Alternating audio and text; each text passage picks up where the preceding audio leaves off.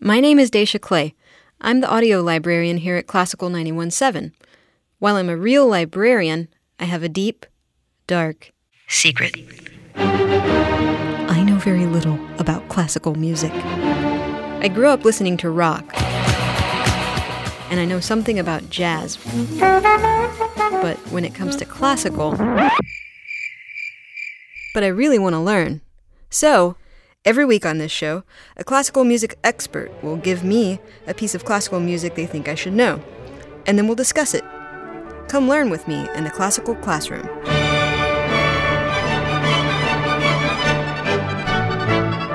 Hello, everyone, and welcome to the Classical Classroom. I'm Daisha Clay, and... Surprise! Surprise. What? Oh, you guys, I can't believe you're throwing us a surprise party for our 100th episode. I look like... everybody's here. There's Bach and Beethoven and the Schumanns. Is it Brahms? Brahms, is that you? And who's that over there? Mozart? Salieri? Oh, look, they're hanging out. Weird. Ravel? All the way from Paris? Man. And my old teachers! Oh my god, my old teachers are here too. This is fantastic. Look! Here's my very first teacher, Chris Johnson. How you doing, Chris? Good to see you. Hey, Daisha. Good to see you. I've missed you. I think about you often when I listen to Classical Classroom, and I'm so excited for your 100th show. Your birthday show, your 100th anniversary show. I don't know what you call that, but anyway. Well, thanks, Chris. You know, when I see and hear the folks that you have as your guests or your teachers or whatever, I'm humbled to have been a part of it from the very beginning. And I think back fondly to this one particular day where I was standing in the CD library. Uh-huh. And you came in and we were talking and you were like, hey, by the way, I've got this idea for a podcast. And you started talking to me about Classical Classroom. I remember. And I have to say, I don't know if my face revealed it, but my first thought was, why didn't I think of that? And my second thought was, oh my God, that's a great idea, you know? And so we did our show and we talked about Vivaldi and, you know, I guess as is the case with most first shows or most pilots, I look back on it and laugh at the subject matter and our kind of loose, planned approach to the whole thing. Yes, I distinctly remember our first episode because we recorded for over an hour and a half. We just kind of kept going. And then it took us about a month to produce the thing, and the final product was only about 15 minutes long. You know, that really takes me back. It reminded me of rich people having an outdoor celebration. That was what I thought of immediately.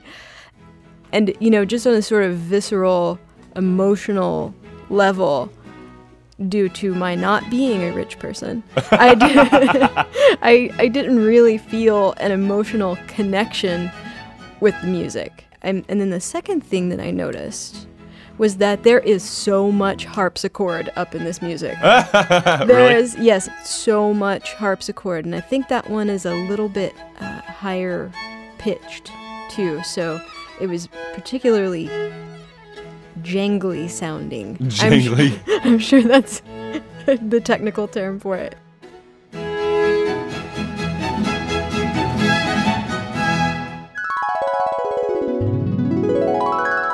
Yeah, I think I've developed a slightly better vocabulary when it comes to talking about classical music during the course of doing this show.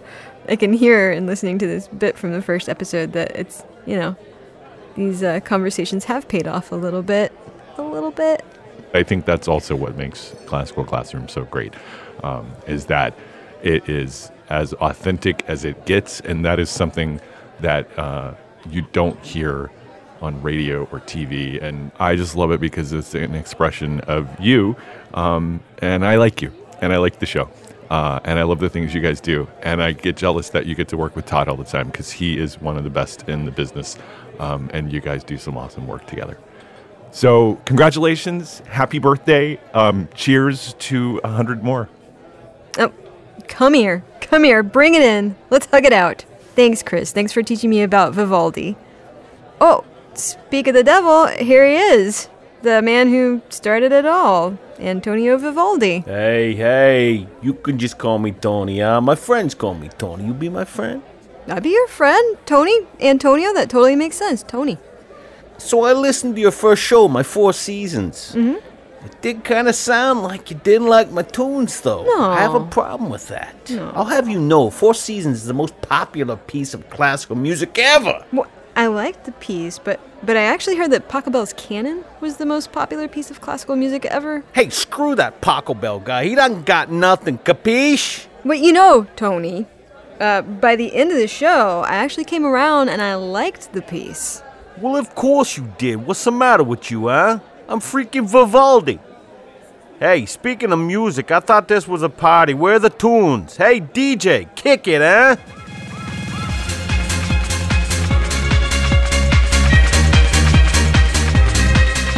Hey, now that's a tune. Hey, anyway, congrats, kid. You did good, huh? 100 shows, who'd have thunk it, huh? Bada bing! Thanks, Tony.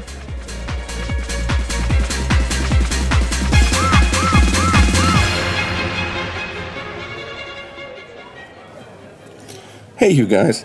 Keith Weber here. Wishing you guys all big congratulations on the occasion of this your 100th episode. What a great milestone. And what a great platform. It's unique and creative and interesting. Keith Weber, it's good to see you, although it hasn't been long since I have seen you, because you are a repeat offender. You've been on the show more times than anybody. And you know what I have loved most about your episodes, besides what you've taught me about the music, is your laugh, your love for the music, and your dancing. That speaks volumes to your passion for it. Remember that? Remember that? Remember that? Remember that? Remember that? So this first movement was sort of interesting to me for a couple of reasons. Yes. First, because, and I hope you don't take offense to this, because I am completely ignorant of classical music, but it was interesting to me because it was not at all interesting to me. It didn't strike me on a visceral level. It sort of sounded to me like if you looked up classical music in an interactive dictionary, this is the sort of thing that would play. Huh, and I found that as I listened to it, it brought up a lot of questions like what is this music? Where did this composer come from? Where do these sounds come from? Why this? It just was a complete sort of vacuum for me, especially not having, I sort of decided not to look into who the composer was prior to our lesson because I wanted to come in fresh and learn all about it. That's wonderful. Let's hear what this guy does.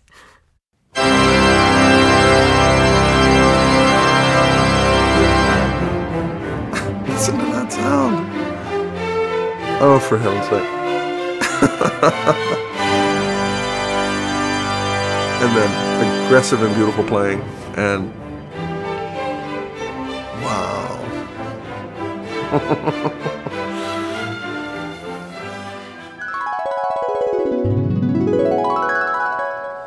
as the Italians would tell you, bravi a tutti. And you know what? Here's to hundreds more. I've been delighted and honored to take part and hope to do so again. But anyway, to all of you, congratulations. Happy 100th episode. Oh, great to see you, Keith. I'm sure I'll see you soon.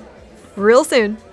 Oh, look at that. There's Joel Luks. Gotta go. Hi, Daisha. Joel Luks here, contributor for CultureMap in Arts and Culture, Texas. I wanted to wish you and Todd happy 100th episode for Classical Classroom. You guys, this is such a huge accomplishment. I have to say, I consider myself one of the biggest classical music dorks out there who knows about everything. Okay, maybe not. Okay, I do know about everything, but I have to admit, I've learned so much alongside of you. You guys are doing a great service, and here to the next 100, 500, maybe 1,000 episodes. I had a great time talking about the sexy and naughty side of the flute, and I hope to do it again with you guys sometime. Take care. Oh, thanks, Joel. You know, your show, I'll never forget, because it has the distinction of being the only show we've ever made that we had to give an explicit rating to on iTunes. I remember that episode fondly. Jolivet, I think, was a little bit more of a traditionalist. So the piece, anyway, starts with kind of like a scream, a painful scream, followed by a lament, a crazy cadenza, and then just a nasty dance. Yeah. And it's really, really fun to listen to. It kind of you kind of groove to it, and it's really gritty. It has a lot of grit. It has a lot of chutzpah. So you have to have a lot of balls to play.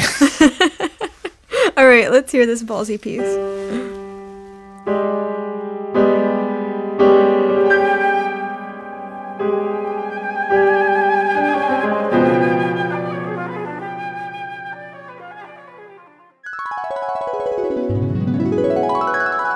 It was great to see you, Joel. I'm glad you came to the party.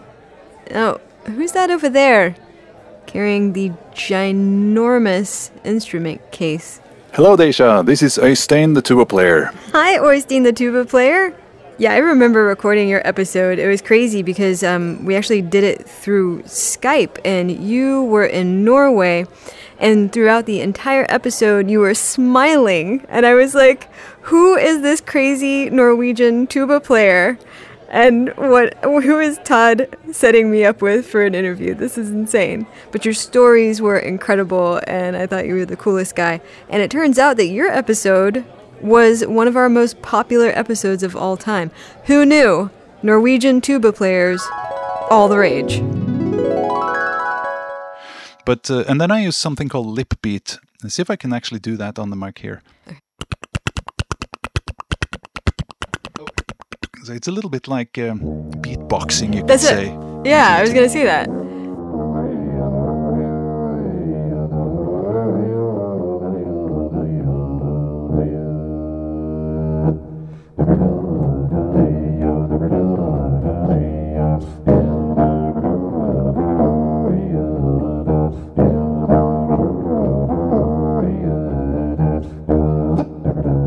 It's very like bounty, and like I was dancing in my office while I was listening to this, and I wondered if you were inspired by like other forms of music, like rock, or like where you got this from.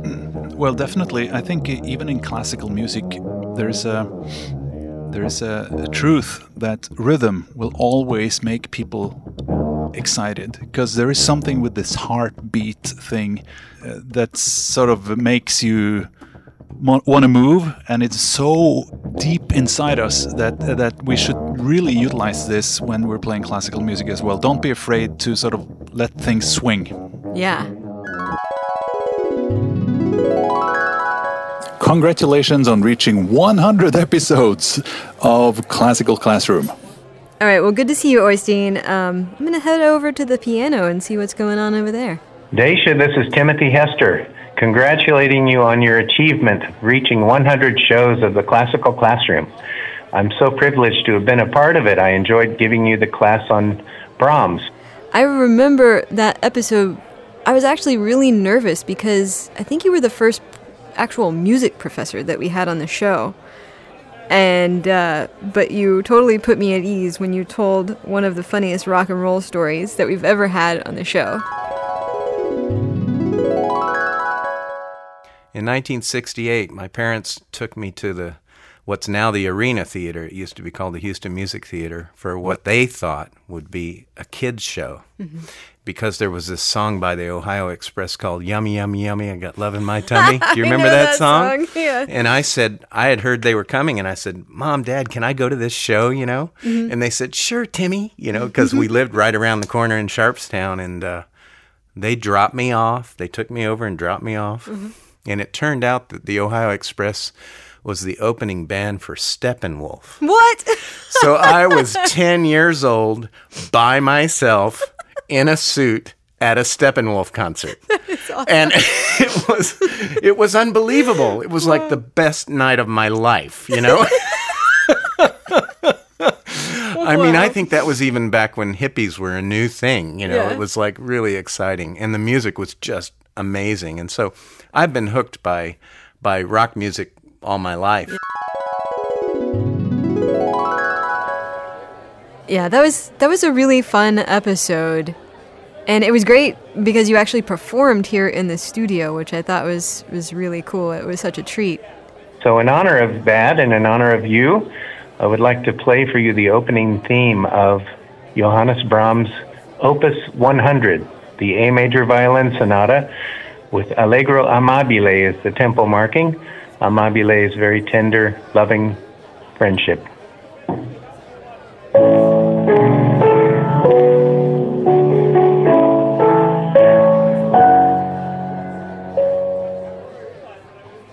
Good luck with the next 100, and I look forward to hearing all of them. Take care. Tim, that was so sweet. I'm tearing up, man. I've loved having professors on this show because they have just this unbelievable, treasure trove of information in their brains, and I especially love it when they come to the studio and play. We've had other guests like that, too, Pierre Jalbert. Here he is. Hello, Daisha. This is Pierre Jalbert. Congratulations to you all on 100 episodes of Classical Classroom. That's incredible. Here's to the next 100. Yeah, what was great about that episode is that I kind of got to see the inside of a composer's mind, and you showed me works that had actually had an impact on you, like Black Angels from God Music by George Crumb. Loved it. And then you played some of your music.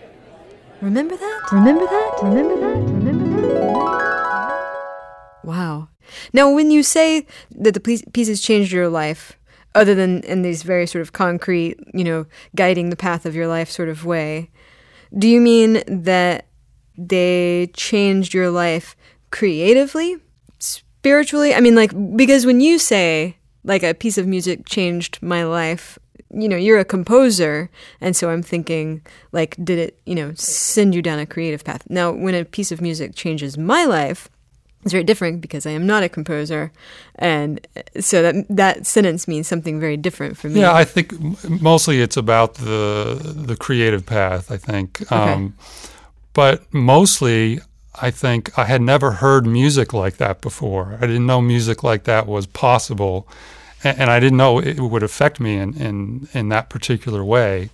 And I wanted to see how it was put together, and it just opened up new vistas in my own creativity that I don't think would have been opened if I hadn't heard those pieces. Okay. I always tell my own students, the old saying, you are what you eat. Uh-huh. Well, you, as a composer, you are what you hear. You are what you've been exposed to.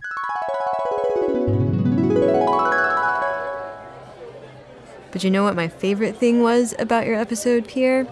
Is that you look just like a tall Bud Cort. The guy from Harold and Maude? Just like him. Wait, no, that wasn't an insult. Oh, bye, Pierre. No, it's too bad. I really like Bud Cort.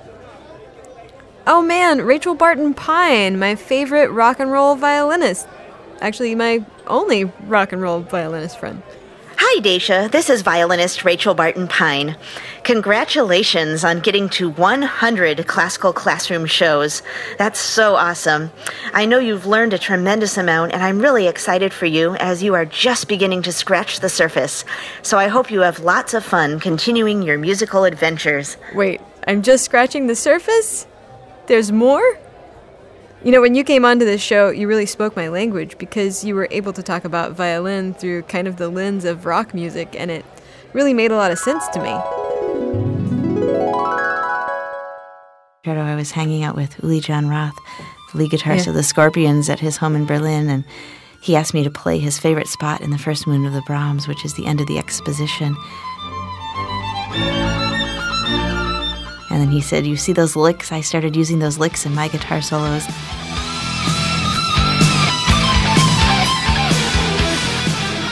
And then Eddie Van Halen started copying me. And then all the guitarists, of course, copy Van Halen. And now you'll hear that lick in like every guitar solo when it comes from the Brahms Violin Concerto. Right, and then after that episode, you actually came back and talked about Mozart. Oh, speak of the devil, here he is, with Salieri. Well, hello, Daisha. It's me, Wolfie. You know my old friend, Salieri. Hi, Daisha. Hey, Salieri. I want to tell you congratulations on 100 of these things you do. Podcasts. Sounds odd, but anyway, how wonderful. I was about to give up on you. But I heard you talking with violinist Rachel Barton Pine, and she was the first to feature me and my music for an entire show. It took you long enough. What show was that? 74? I mean, I'm Mozart, really. I could understand Salieri being 74, but me? Dude, I'm like standing right here. Oh, Salieri, he wasn't trying to insult you. He does make an important point. I mean, Mozart, you really put Salieri to shame when it comes to your influence and lasting importance of your music. Again. I'm right here. Well, I couldn't agree more. I expect lots more shows about me in your next 100 episodes. So now, who's up for some shots? Okay. Stupid Mozart. I'm going to have to kill him all over again. Ooh, that's going to be a fun evening. Looks like there's a spot at the bar right here. Next to Beethoven. Hi, Ludwig. Whoa. Look, there he is, the man. Beethoven. Hi, Daisha. Mozart. You know, I always wanted to take composition lessons from you, but I guess I did all right on my own. If you say so. I would say so. Say what? I said I would say so. So what? Just so. I would say so. Joe who? I don't know, Joe. Daisha, I just wanted to congratulate you. I have to say I enjoyed Show 29 with Wes Horner, my 7th symphony. I do think that was one of my best compositions ever.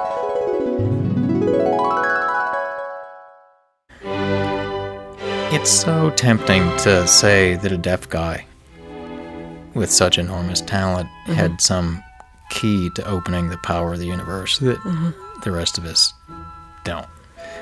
Maybe that's true. Maybe his deafness and his being forced to move into an inner world connected him in some profound way with some deeper levels of the human soul that otherwise might not have happened. So he had no restraint on just putting it all out there? Possibly. That's kind of how I hear it. Yeah. And do you think that's what people hear in his music that has just sort of situated him at the top of the heap? Is that sort of soul-bearing? Yeah. Yeah. People want that experience. Yeah. I do. Yeah. So that's the end of that. Oh, I love that episode. Wes was so emotional when he talked about the music, and it really kind of got me wrapped up in the music as well. I gotta say, I love the 7th Symphony too. We killed it when we first played that in Vienna. Yeah, it's a great one. What? I weigh a ton? It was super awesome. A rabbit, a possum? No, it was a moving piece of music. The mooses are in tunics? It's a beautiful tune. You beat a raccoon? Ah, okay, I give up.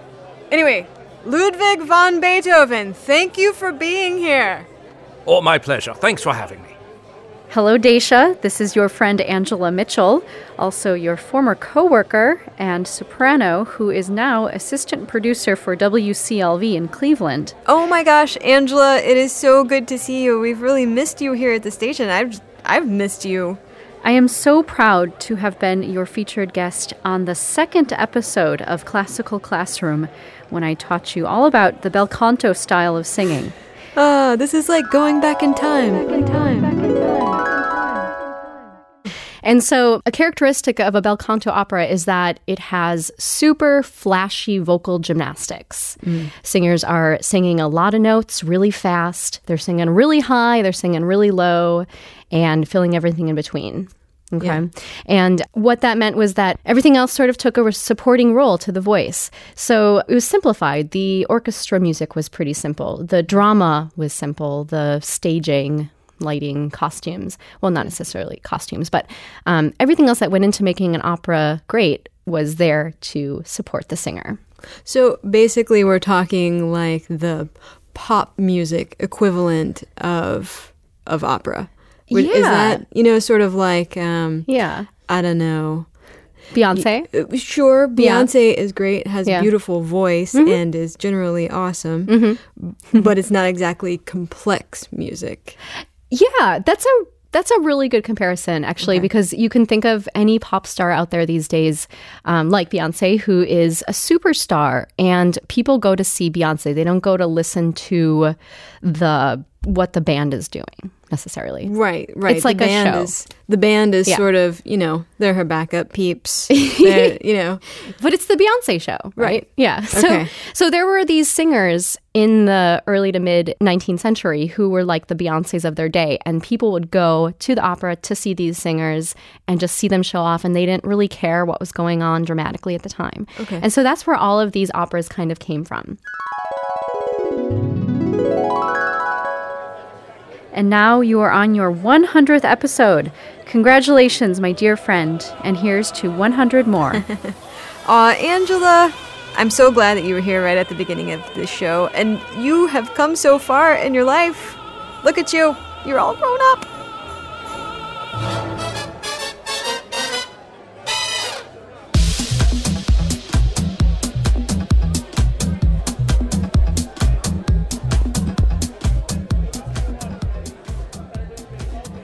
Joel Fan, it's great to see you. You know, actually, just a couple of days ago, I got a text from my mom, and she had just listened to your episode and said that she danced through the whole thing, and she said, "I'm a fan of Joel Fan."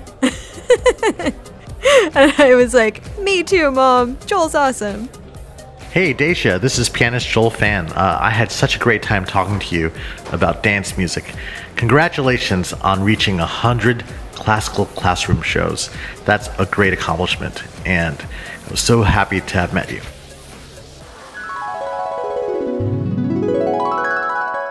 So when I think of dance music, I think of like Thumpa Thumpa, dance club, strobe lights, but this is not the kind of dancing music that you are talking about. Right. We're not talking about like house music where it's just sort of like, you know, repetitive beats and stuff like that. But actually there was a similarity there. You know, why is it dance music? It, you know, it's dance music because it has a regular rhythm. Yeah. And it's because, and I kind of came up with a definition of good rhythm, and it's kind of like when you have good rhythm, you can kind of predict where the next beat's going to be. Right. And so like, if you think about all that dance music in clubs, it's like, you know, it's like boom, boom, boom, boom. Right. And you can clap your hands to it, or, you know, you can, you know, your body knows when the next beat is going to be. It's not like it's random, right? It's very regular. And if you have a regular pattern like that, then you can do syncopations against it, right? And do you know what a syncopation is? No, I don't. What is that?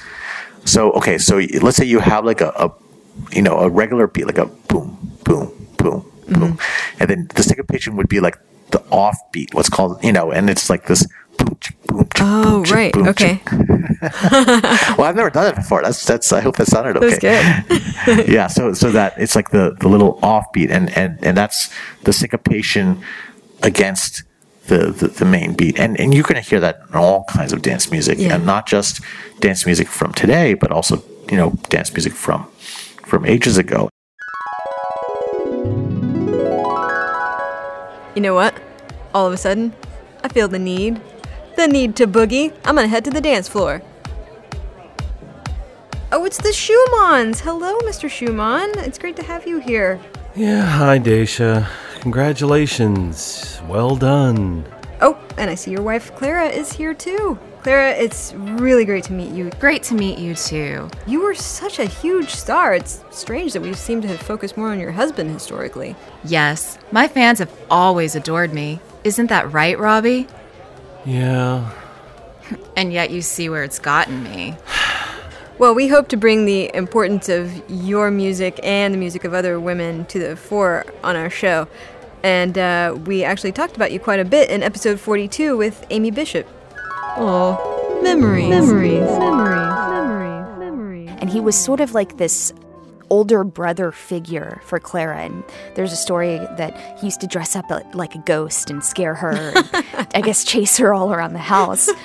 So a decade later, they ended up getting married. They fell in love when she grew up, and she became a young lady. Mm-hmm. And her dad was against it. He didn't like it. And I think one of the reasons was because he knew that Robert had these issues. And he just, I think that sort of bothered him a little, but Clara was younger and she was in love, and they did have this great romance and this great chemistry. So, wow, what a story. Okay, but wait. Tell me where Brahms comes into this. I have to know about the love triangle. Oh, okay. Well, it wasn't really, I don't know. Some people say it was a love triangle.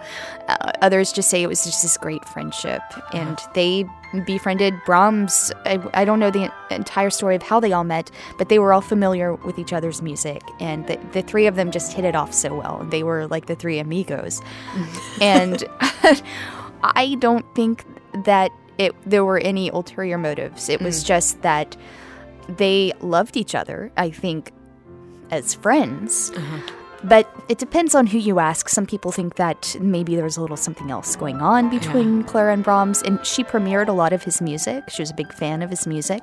So I don't know. I don't know if there was some sort of love triangle or if it was just a sincere friendship. Well, I imagine Brahms was really busy growing his beard.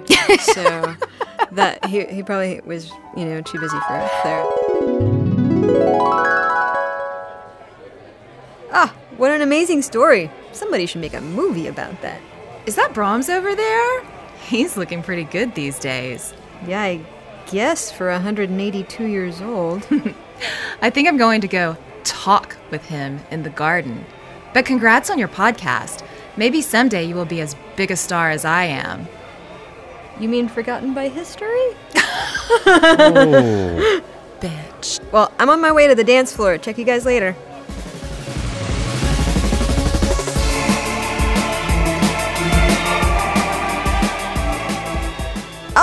There's my old buddy Mark Buller. Hi, it's Mark Buller. I was honored to be on the show last year to talk about the history of the motet. I remember that episode fondly. You better define where the word motet comes from. Okay. So the word motet, people used to think it came from the Latin word movare, which means to move. Mm. But in the last few decades, they've done a little bit more research and found more sources which show it probably comes from the French word mot, which means word or phrase. Uh-huh. So we go way back. Let's in our mind's eye. Let's go back to the medieval era. There we go. Okay, sorry.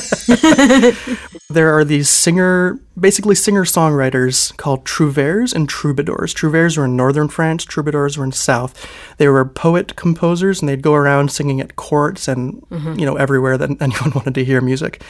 And they started to latch onto this idea of motets. So. People like Adam de la Halle. I brought a piece by him. He lived in the late 13th century, died in, I think, 1309, sometime around there. Composer, poet. He wrote a play about Robin Hood and Marian, which is interesting that legend goes back so far. Yeah, that's crazy. Late 1200s. It's really crazy. Do you speak French? No. Okay.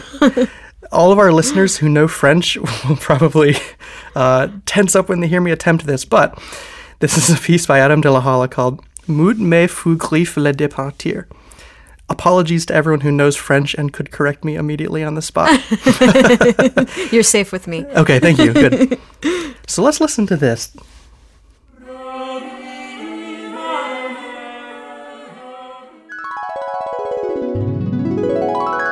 Congratulations on hitting 100 episodes. Here's to 100 more.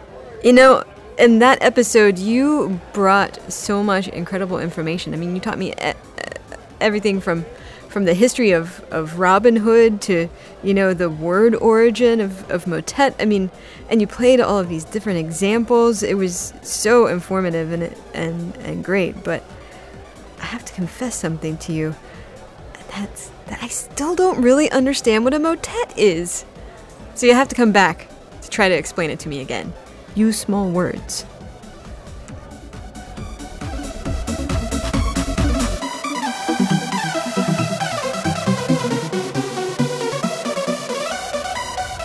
Bonjour, Daisha! Oh, Mr. Ravel, hi! Oh, please, call me Maurice. Oh, thanks, Maurice. I'm so glad you could make it here all the way from Paris. Well, I have to say that it is great to be back here in Øystein. I remember being here long ago. Bolero, I think, was the piece I was working on. Yeah, we talked about that in episode 52 with Howard Pollack. Did you know that Ravel was in Houston giving lectures for the Rice Institute in 1928? I did not know that. And that was the same year that he composed Bolero. It was towards the end of his compositional career. And so he was here in the spring of 1928, mm-hmm. and Bolero was premiered in November of 1928. So he may have written it. Yeah, he may have been working on Bolero when he was in Houston. That's so cool. Staying at the Rice Hotel, I believe. Yeah. Isn't that something? That's really cool. Yeah. So let's get back to this piece. And initially what we hear is, do you remember the three elements? 1, 2, 3. 1, 2, 3. Okay. No. Yeah. 1, 2, 3. And then bolero rhythm. Okay. And then melody. And then melody. Okay. Got it. So the 1, 2, 3 initially is played by the strings plucking, what we call pizzicato. Uh-huh. Okay, so we're going to hear that kind of faintly. Yeah. And then we're also going to hear the snare drum playing the bolero rhythm. Mm-hmm. Bum, ba-da-da-dum, ba-da-da-dum, bum. And then after a little bit of an introduction of that, we get the flute by itself coming in and playing the melody. Okay.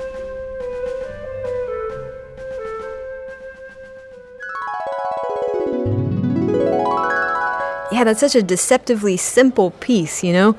And it kind of reminds me of being in Spain, though I've never been to Spain. You know, a lot of people think this is sort of a sexy tune. Yes, I cannot believe so many people think my piece is the sexiest one ever. I have other music I enjoy when I am, how you say, getting jiggy with it. I believe it's called Open Arms. I do love Journey so much. Oh, God. No, Maurice, no. Lying beside her, here in the dark. Oh my God, turn that off. Steve Perry's voice is my kryptonite. I'm gonna get out of here and head to the snack bar. Oh, hey, Buck! Nice of you to show up. Did you just get here? Yeah, I was waiting on my cousin, my second wife, Maria Barbara. She was picking me up a six-pack of Schlitz malt liquor that I like to call Bull Schlitz. Hey, Barbie, come on in and say hi to Daisha. I'm trying, but these kids are about to get on my last nerve, I tell you what. Yeah, we brought all 7 kiddos. Carl Philip Emanuel, yes, sir? Get your tail back in here and say hello to the lovely lady. Oh, Dad. Oh, quit your crying. I swear, he's so sensitive. Oh, come here, baby. Come to Mama. He's so cute. Yeah, I guess. Mr. Bach, it is so special to have you here. From what I've learned, you're really one of the most important and respected composers ever.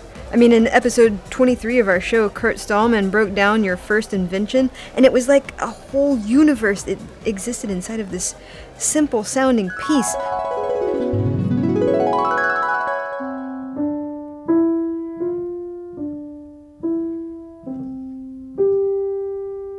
Now, listen to this.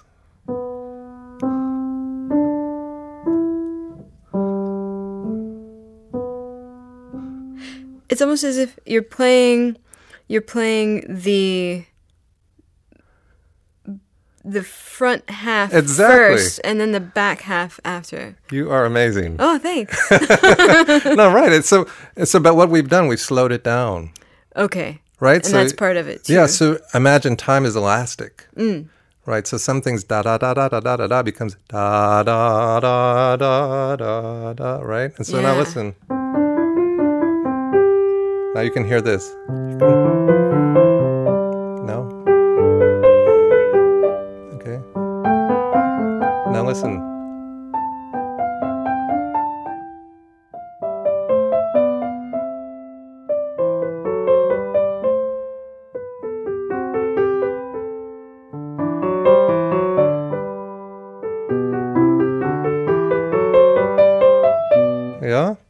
So you can hear all those little things in there now? Yeah. Yeah, and now that's exactly it. So it's like all these little materials are coming together and they're shaped. Mm-hmm. They're shaped. And with it's like patterns within patterns within patterns. And all of these patterns begin to form larger patterns. And then those larger patterns become sections in themselves. Mm. And this is, to me, you know, the beauty of this. I mean, I could spend here, we could talk for hours just about this tiny little piece and all of the things going on in it. Yeah. That's, I mean, I feel like we've only talked about like... We only talked about the first 6 measures. It's crazy. But that was just so cool. It blew my mind. And then we also talked about your Mass in B minor in another episode with Wes Horner. It was like listening to the sound of heaven. It's just amazing to meet you. I mean, your mind, I can't imagine what it's like in there. You're just a musical genius. Yeah, I guess. Well, I mean, it's just been a real honor. You're the inspiration to almost all of the music and composers here. Well, I'm tickled you like my music. Honestly, I just spend my time writing to get away from the old ball and chain here. Jojo, shut your mouth before I slap you. And get some peace and quiet, you know what I mean? Hey, what's this crap we're listening to? You got any Skinnerd? Freebird! Oh, look, honey, they got beef jerky. Oh! Okay, bye, Mr. Bach. What does that sound? Do you guys hear that?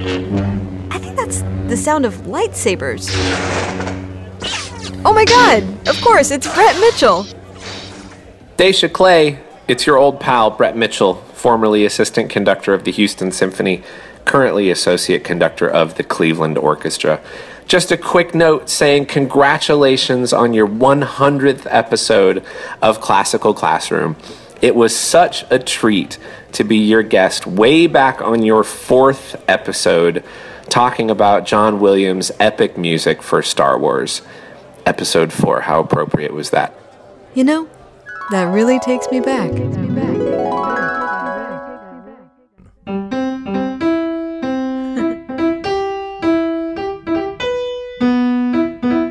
Kill the Wabbit. Right, exactly. Kill the Wabbit, yeah. But it's a totally recognizable, instantly recognizable tune. I mean, even if Wagner only goes, you know what it is. You don't even have to hear the rest of the melody. So when John Williams set about writing the very first Star Wars score in 1977, he used the exact same approach. So what we'll talk about today is the leitmotif use in the Star Wars movies, because they are all, look, we all know these tunes, whether it's, right, which is Darth Vader's theme. But a lot of people don't necessarily know that it's Darth Vader's theme. I think that's probably the most obvious, that it's Vader's theme. But there are tons of other motifs in the piece that are meant to evoke people or ideas. Hey, do you want to go see The Force Awakens together in December? It's like you're asking me if I want to go down to the Tashi station and pick up some power converters? Yeah, I want to see The Force Awakens in December. Let's do it. Keep up the good work, Daisha. Oh, and may the Force be with you. And also with you. Alicia Lawyer of Roco, it is so good to see you. You know, your show was really great because we talked about a specific instrument, and our fans have really enjoyed the shows that we've done on just specific instruments. Hey, Daisha, congratulations, you and Todd, on the 100th episode. This is Alicia Lawyer. I'm glad you're my fellow adrenaline junkie, and you know so much more about the oboe. Yeah, you know, I did learn a lot about the oboe in that episode, but I think what I learned more is how intense it is to play in an orchestra, especially as a soloist. Right here.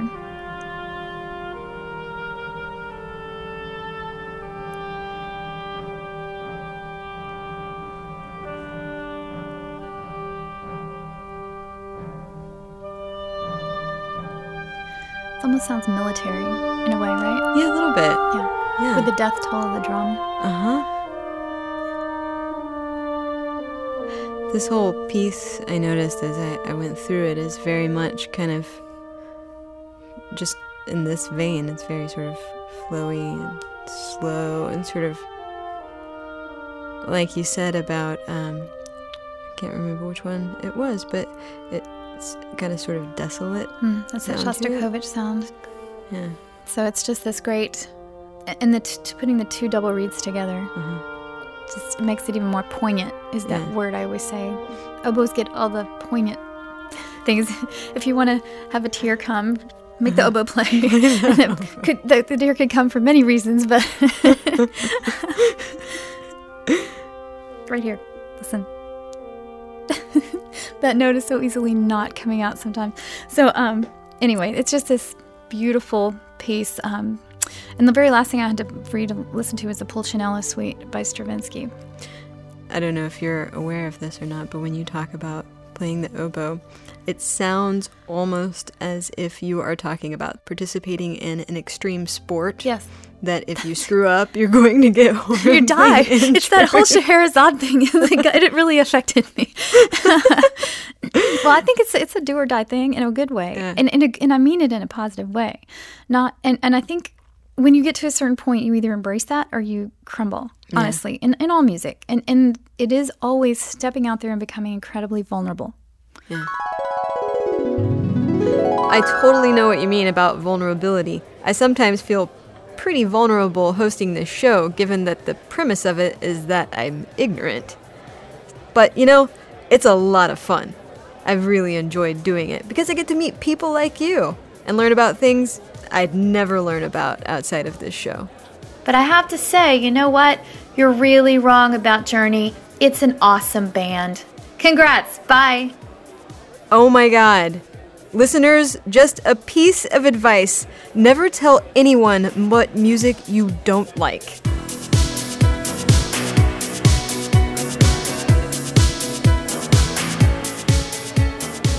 I have got to get out of here. I need to get to a Journey-free zone. Oh, Daisha, you can't leave. The night is young, and all these people are here partying. It's your party. You can't go. But, Todd, they keep playing Journey. What am I supposed to do? Well, you can't turn off Journey, but how about one more drink before you go? Okay, you can turn off Journey. It is very doable. I've done it many times. But, okay, one more drink. And then I'm out of here. Just one more. Just one more. Okay.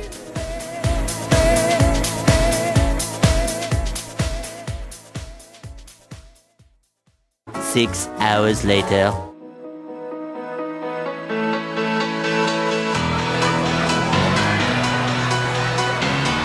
Remember that time, Todd? Remember? Oh my God, it's like 3 a.m, Daisha. You know what is great about this show is that all the people who come on here are, so smart, and they don't even care that I, don't know stuff. And, they're so wonderful, and I love them. Okay. And, I love you, too. Okay, Daisha. You're so tall. Okay. Why are you so tall? Yes, everybody's wonderful. Okay, you know what? Chicken butt. Give me the mic. You're too drunk to host. You know what? When you're right, sir. And you are also left because there are two of you. There are two Todds. Thank you, everybody, for coming to the party. We'll get Daisha home safely. Let's see. I'll take over. What does she do here? So that about does it for this episode of Classical Classroom, our 100th. For more Classroom, please go to houstonpublicmedia.org/classroom. Classroom. Oh, you can find us wherever podcasts live. And when you're there, please subscribe and rate and review and do all that wonderful stuff. You can also follow us now on Twitter, Tumblr, and YouTube. We have a YouTube channel. Check it out. Woo. Thanks to audio producer, me, for making the show sound frank. You don't know how to talk words. Thanks to program director St. John Flynn for being such a dog's body and ear-bashing Daisha if she drops a clanger and preventing any muck-ups and collywobbles. Whatever that means. Thanks to editor Mark DeClaudio for showing me I'm number one with his middle finger and his freaky eyes. And thanks to Daisha Clay for drinking all the vodka. Thanks to all the former guests who sent us the voice messages. It was very kind of you with very little notice. I blame myself. And also, thanks to Craig Cohen, Laura Lucas, Mark DeClaudio, Ernie Manous, St. John Flynn, Amy Bishop, and Sydney Knight for their impeccable voice acting skills. No, really, thank you. I love you guys. Love you. Most of all, thanks to you for listening. And we'll catch you the next 100 times. Let's get you an Uber.